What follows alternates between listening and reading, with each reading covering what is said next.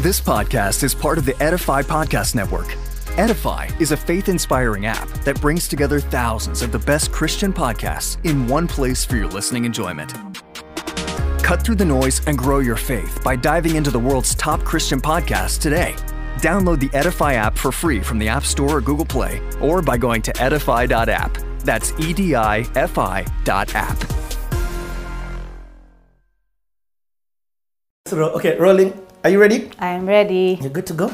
Yes, I am. On my end, everything is good to go. Okay, let me introduce you. Okay. Ladies and gentlemen, boys and girls, welcome to another session of The Playhouse. And as you can see, we've got a lady. Guys have been blasting me that this has been a male dominated show and I'm not gender, gender sensitive. But um, the Kenyan music industry combines both men and women. And with us, we've got our first member, first lady to be on the Playhouse. Super excited about this interview because Yani, she's an OG in the game and still in the game. Just so that so that so, so that so that guys may know. Ladies and gentlemen, boys and girls, none other than Angie Mwandanda.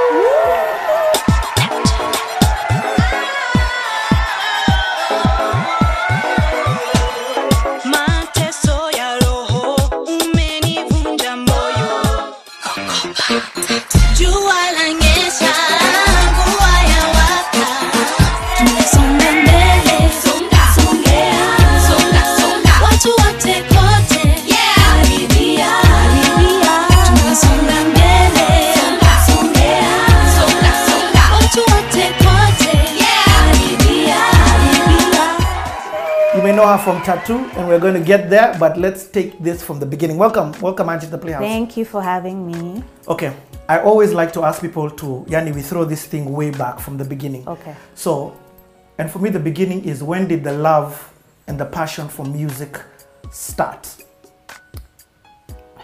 Um, I think I, I've always had a passion for music, but the one that really comes clear to my mind, has always been clear in my mind, is when I was around 12. So back then, um, I was listening to SWV, TLC, Bobby Brown, Whitney Houston, Tevin, Camp- Tevin Campbell, Jesus, Tevin Campbell was everything for me at that time.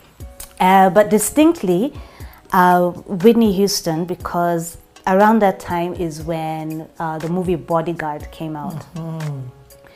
And hey, this chick was just like the muse. Like, if you even ever wanted to be a musician, she's the one who you look at, like how her demeanor, her voice, what she was able to do with her range. So, the passion to aspire to be a musician was definitely Whitney Houston. And I remember um, when I was a kid, I would go to, like, you know, after you come from school and you're forced to go and shower, and the kids say to go and shower, mm-hmm. me used to run and shower because the acoustics of the bathroom What? is a place where you now start rehearsing. You know, you stay, you're not even showering. Mm-hmm. To be honest, I was just there like for one, one hour until like my folks are knocking like, hello, madam. And I would like rehearse her songs over and over again.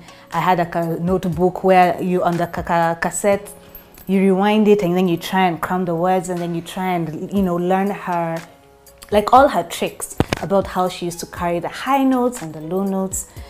So around that time is when everything just began for me. I knew I loved music. I didn't think I wanted to be a musician. I just knew it was a thing that you love, like the way you love swimming or, you know, you love watching movies. So now that I had rehearsed uh, I Will Always Love You like a gazillion times, eh, I decided I would let me floss for a friend of mine in school. So I sang What it for her. what school are you at this time? I was in Lavington Primary. Um, so I sang it for one of my really close friends, and she was like, "Hey, you know you can, you know you can sing." I'm like, "Yeah," but it never registered to me that no one else can sing. I just thought singing is a thing that all of us can do. It's only that me now I've rehearsed mine, so now she can hear it. You know, I just thought it was like everybody is born with this gift. So now how she started to tell other people that hey, this chick can really sing like well, oh, definitely not like, but she certainly, I don't want to go and start a tipandisiang myself, but I know I had rehearsed it and I really wanted to sound like her. The problem was with me is that I was very like anxiety shy. Mm-hmm. Like I could not sing in front of people. So when people tell me to go and sing for them, when they come to my desk to sing, I had to like literally cover my face with a sweater, Or my friends would give me their sweater, they cover my face, and then I sing. What? I could not sing in front of people. I used to literally feel like my heart is going to pop out of my chest. I was shaking, but the desire to sing was it was almost like an internal battle like this chick wants to sing, but there was something inside me that was I don't know if it's fear, I don't know, I'm not a psychologist, mm. but there was something that really hindered me. But then now people started to come to me to like sing jams or sing whatever kind of song.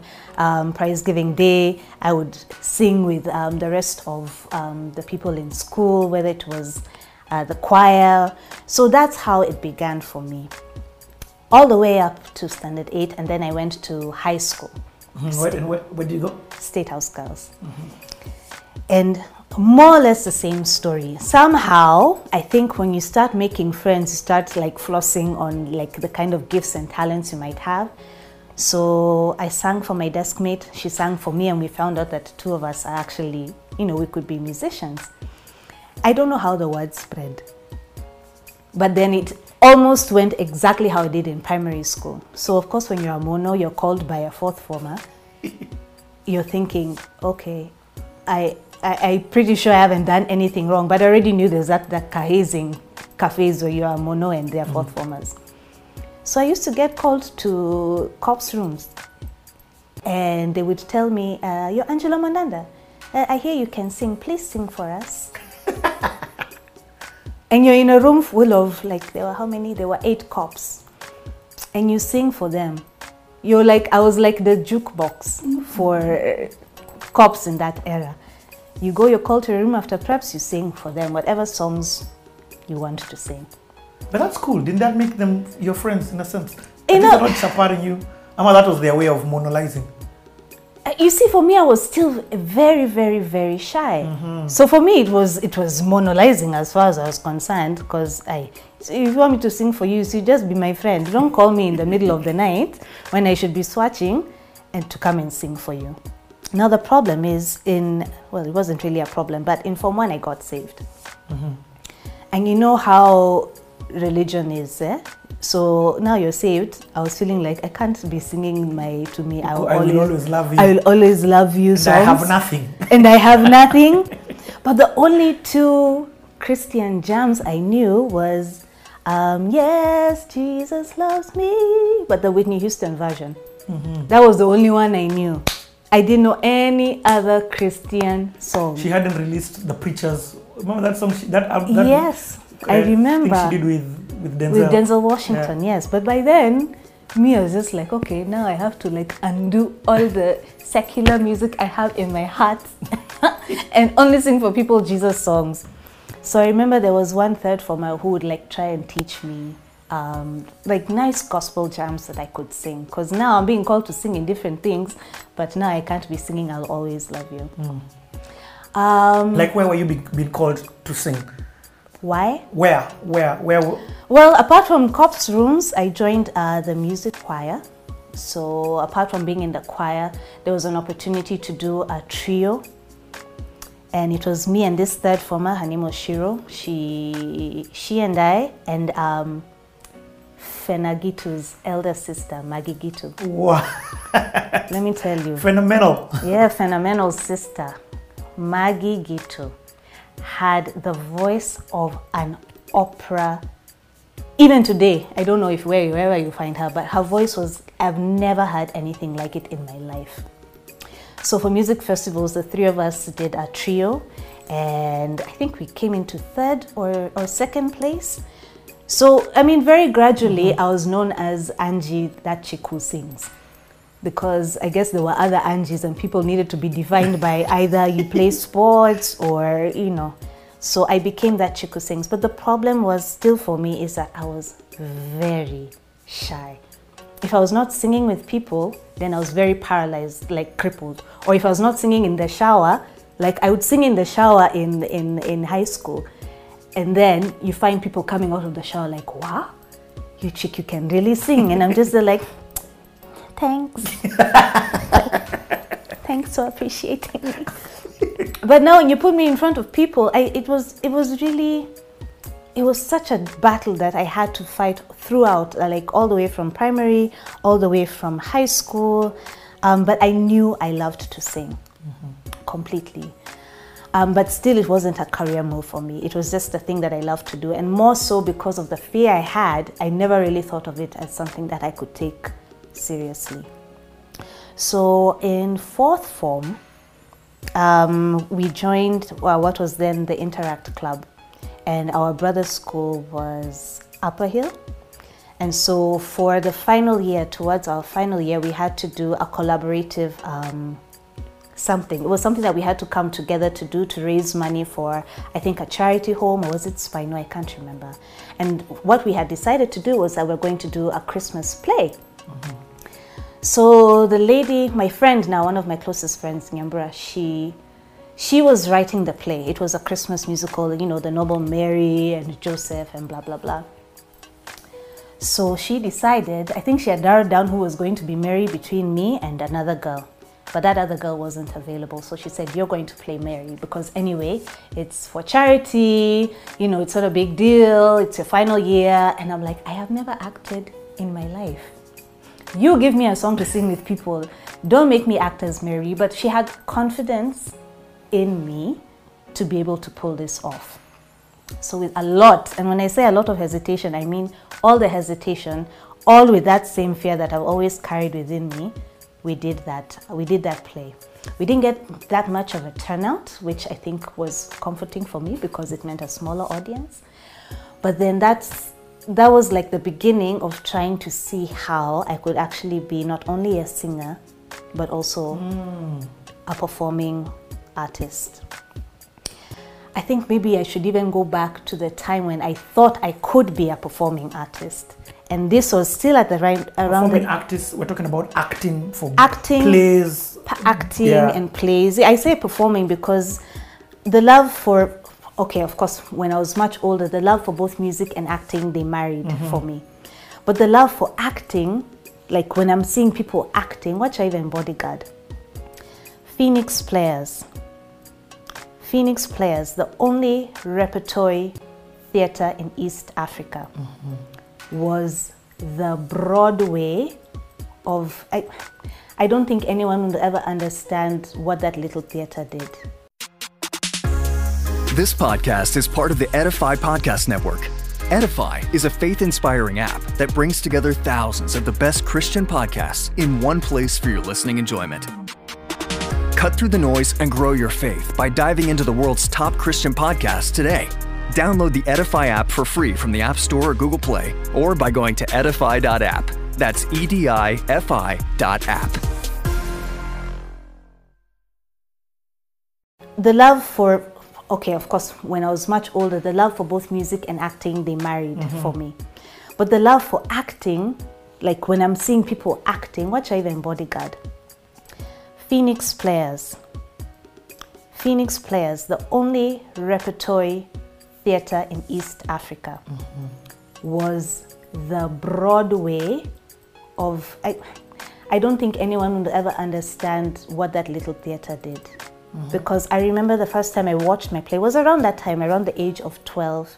And there was this Kenyan composition, I believe it was called Changing Generations or Kenyan, Kenyan Gondoliers.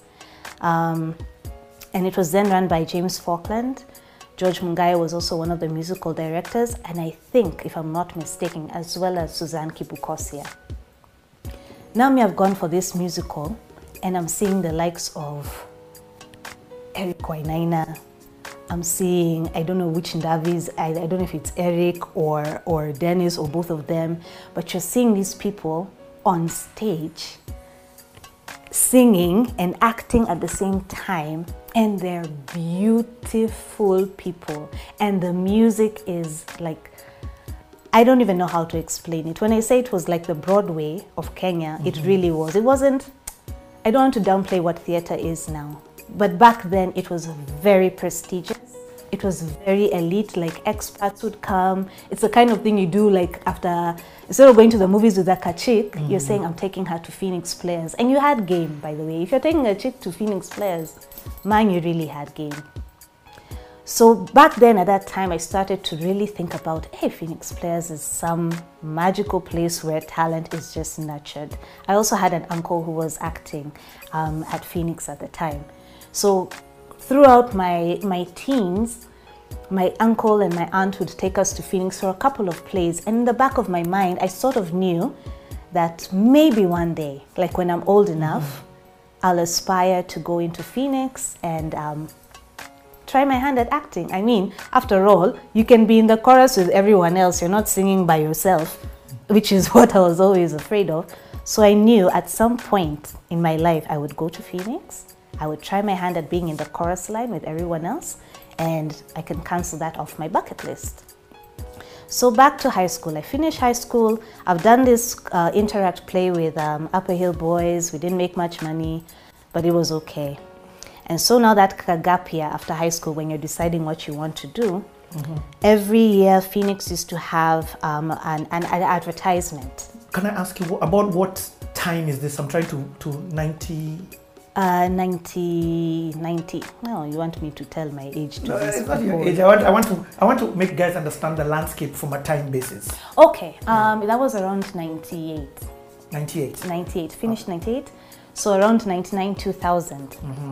Gap year, you don't know what you're doing with life. You're waiting for results, or if your results have come out, you still don't know where you're going. And every every is it every year Phoenix used to have auditions. Now the thing with Phoenix, when I say it's the only repertory theater that time in East Africa, it meant that they had a play running on that stage every two weeks mm, for years from 19 from the 1980s all the way up until the time that I think they handed over or rather James Falkland was no longer running the organization which means that they always needed like a fresh set of actors all the time Oh, nice. so when they put out the ad in the paper for the auditions for the musical, of course I was like, hey, see this opportunity has presented itself for me to be in the chorus because I love to sing, I have fear, but I can still be in the chorus. I mean, I have a goal to accomplish. So my friends and I went for the auditions at Phoenix and let me tell you, the line was, you don't make plans, any other plans that day. The line was like outside that theater. You know where that theater Yeah, is? near, near near Parliament. Exactly, near Parliament. It's like a little place, but when you mm. see a lot of people there holding papers, mm. chicks are who are there practicing, guys who are, you know, feeling like drama festivals might have inspired something in them. Like it was a big, think Broadway. Think about like now you're being called for like the biggest musical of that year, and a lot of people are there. So eventually, um, I get my opportunity to enter the very intimidating auditorium, which I have, of course, I have been in as an audience when I was 12, 13, but now I am on stage auditioning for the James Falkland, the director of all directors. And George Mungai is there as a musical director. Now there's no sweater to cover my face to sing. Yeah, like I like I don't even think people can understand the fear of someone who really wants to do something, but then you're literally, your hands and your feet are shaking. But it's something that I needed to do for myself. So I stand there, I close my eyes like Mariah Carey, and I sing. Um, is it a song by Anointed? Or by this time I know a couple of gospel songs. So it was either a song by Anointed or Cece Winans. It's in God's hands now. And I sang with my eyes closed. I opened my hands to be as dramatic as the theater would have required. And then after I finished like a little snippet, there was silence. And then James says, Darling, or was it Poppet? He liked to call us, I don't Poppet or Darling. Have you ever done acting before? I'm like, acting? Uh, no, I have not. I'd even forgotten that I just finished doing a, a, a, a, play for school. I'm like, no, me, I'm not an actor. Me, I'm a singer. In fact, even if you want me to be a tree, as in a singing tree, I can do that. That's what I've come to be a chorus girl. I've, I'm telling the director what I've come to do in the musical. And then, you know, he asked me about my background. Have you ever been to Phoenix before? I said, yes, I've watched, you know, Kenya Gondoliers. I've watched Changing Generations. I watched Aladdin with uh, Sheila. So I have the history of all these plays that I've watched at Phoenix. So I'm telling him, don't worry. As in, I'm trying to tell him, I know about these plays. Me, I know what I've come to do. And he keeps asking me, but have you ever acted before? I'm saying, no, I haven't. So he says, okay, we'll get back to you. He's got English accent. Like, okay, I might have blown it because now I've just told the director that me, I want to just sing and be a chorus girl. And then this time, in this back in the day, there is no ati for getting a text or a WhatsApp message for a call back. You wait for the post office. What? You wait for mail to say whether or not you get a second audition or whether you've been rejected. So you wait. Okay, okay, okay, okay, okay. This is a childhood dream. Please note, I have watched all the people who I would consider legends. Yeah, I've seen the Jimmy Gathus on that stage. I've seen the Sh- Sheila Mwanyigha. I've seen Eric and Dennis Ndavi. I have seen Ian Mbugua on that stage. I have seen um, Mwenesi. Right now, he's in the High Court. He's one of the judges. Like anybody who is anybody in the media or entertainment industry, it was almost like a rite of passage to go through Phoenix. That's how important it was at that time. So while you're waiting for that mail, while I'm thinking about all the things I blabbered out to James Falkland, making a fool of myself, I'm waiting for this letter to come in the hope that at the very least, he will let me be in the chorus line of the musical and I'll call it a day. So I got my second audition, which now says you have to come back and now sing a song again. I'm like, okay, phew, I didn't mess it up. So you go through the same, more or less the same process. They ask you about your availability, um, whether or not you'll be around for a musical, because the musical then would run from November until January, and you start rehearsals in June. Like this was a proper Broadway like discipline. It wasn't just acting of we're going to improv this thing all the way till the end. No. You needed to get your choreography right, you needed to get your costumes right, you needed to know who was going to be there, who your understudies were going to be. So it was important that you're also available time wise. And of course, by that time, it was my gap year. I hadn't decided what I wanted to do. So I said, Yeah, I'm available. Okay, we'll get back to you. See, then you wait for the post office letter to come that says that you have qualified or you have been rejected. Luckily, thank God, I got my letter of acceptance and I'm like, yes, now I'm going to be in the chorus of the legendary music uh, musical of Phoenix Players. So I go down to um, the office and naturally I expect that I'll get a script telling me what it is I'm going to do. So James pulls me into the auditorium and he tells me, darling, um, we're doing the musical Cinderella. You've heard of Cinderella, haven't you? I'm like, yeah, of course I know Cinderella. I can't wait. Eh? Chorus line, here I come. He's like, and he was always like, had a cigarette in his hand. He's like, so, how do you feel about being Cinderella? I'm like, well, I'm sorry, what? I probably didn't say I'm sorry, what, but I'm pretty sure my heart was looking at him like, me? He's like, yeah. And then he says, don't worry, you, you, you know, he sort of comforts me through it and says, you know, before you get into the musical, because it's really like time wise, you, you have to really get into it, and I'll teach you all about the acting and the music stuff. We're going to give you a first play that you're going to do prior to this Cinderella so that you get uh, accustomed with the stage. Me, I've just come to be a chorus girl. Please note that in my head. All through the age of 12, now I'm in my teens, 18, 19. This guy who I've seen train the legends of legends is now telling me I'm going to lead in a musical. I, it was too much. he gave me the script, then he gave me the other script for now the one I'm supposed to do to like accustom me into acting. What I- is the other script? It was called the Caucasian Chalk Circle. It's a German play by Bert, some I can't remember. But Phoenix used to have that kind of thing where you have thrillers, you have plays from different European um, countries. So yeah, I was doing now this German play. I took both scripts. I went and looked for my uncle, who had also happened to be an actor at Phoenix when he had the free time. I went to his office like it was an emergency, and I told him, Uncle Sam, James just told me I'm going to be in the musical for this year. You know, I'm still waiting for somebody to say they've punked me or. As in, I'm just waiting for someone to say, anyway, we're just testing to see if you know how to act. He was congratulating me. I went home, I told my folks, I told my sis, guys, I'm leading in a musical. Then you know they've seen the musical side of me. Yeah. I mean, at home I'm free, I'm not anxious. Mm. They're not really as shocked as I am. But that was the literal turning point for me hmm. where I thought acting and singing is something that I can do. After all, Jimmy Gathu has been here, Lorna Irungu has been here, the Ndavis are legends in advertising and all that stuff. So Eric Wainaina. Eric Wainaina, like though I don't know if it's all of Five Alive, but I, I, a significant number of them went through there. Ian Bogo, I watched him in so many of those shows there. So it really started. That was at that moment when, in my mind, I thought, okay, okay, I, I might actually fall in love with this. And sure enough, I did, like completely. I did that musical.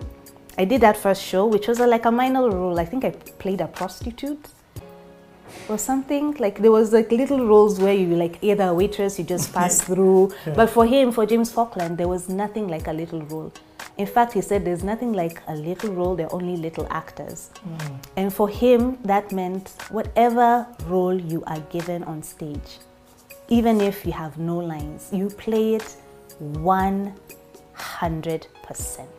You go and you stand there like you're in the military and you deliver. And so, just being under his wing, learning how to be a performer and an actor, sometimes I would go home crying because that was our relationship. Like, he would really grill you about how to stand, how to enunciate words. You know, it was that kind of love hate relationship. But at the end of every performance, you'd really look at him like, man, this guy is a genius. Mm. Because for someone who had anxiety in performing, so much that I could never even look at people in the eye, I never in a million years would have thought that one, I could be an actor, and two, I would able I would be able to lead in a musical. Now, while I'm leading in this musical, so you know, of course, they do a musical every other year. But in the previous year, um, uh, Angie Dambuki and Debbie Asila were in the previous musical. And in fact, Debbie was the lead chick in the previous musical, which was Jack and the Beanstalk. So me, I'm the kafresha coming into the changing room, eh, now getting ready for the musical. We haven't really done it yet. We're now rehearsing. And this chick, who is Debbie Asila, walks in and she's like, who the hell is Angela Mwandanda? This podcast is part of the Edify Podcast Network. Edify is a faith inspiring app that brings together thousands of the best Christian podcasts in one place for your listening enjoyment. Cut through the noise and grow your faith by diving into the world's top Christian podcasts today. Download the Edify app for free from the App Store or Google Play, or by going to edify.app. That's E D I F I dot app.